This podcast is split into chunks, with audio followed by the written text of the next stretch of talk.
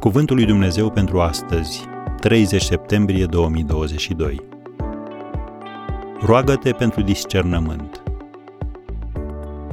Fiii lui Sahar se pricepeau în înțelegerea vremurilor și știau ce trebuia să facă Israel. 1 Cronici 12, versetul 32. Cine a spus că Wellington este un general rău, englezii sunt soldați slăbuți și vom rezolva problema până la miezul zilei? Răspuns.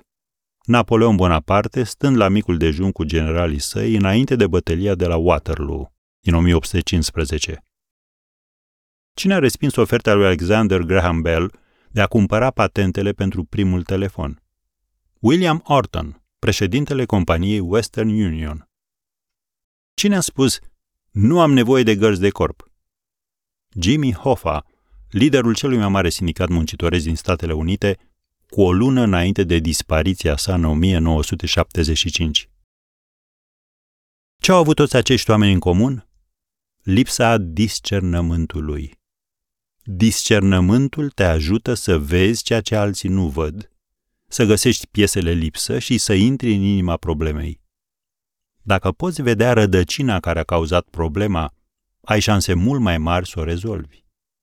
Asta înseamnă că atunci când rămâi în domeniul darului tău cel mai important, discernământul tău va deveni mai puternic.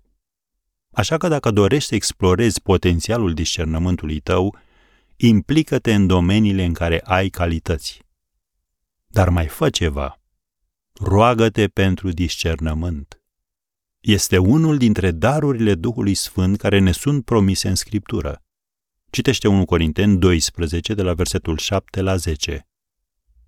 Câteva dintre cele mai mari victorii ale lui Israel au fost câștigate când David era împărat.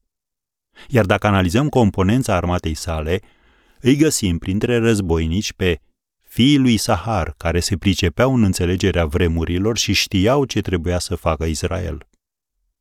Discernământul te ajută să vezi uși ale oportunității, acolo unde alții văd doar ziduri. Te va salva din capcanele vieții și îți va arăta ce trebuie să faci.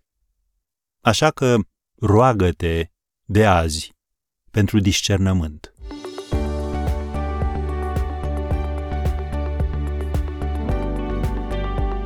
Ați ascultat Cuvântul lui Dumnezeu pentru astăzi rubrică realizată în colaborare cu Fundația SER România.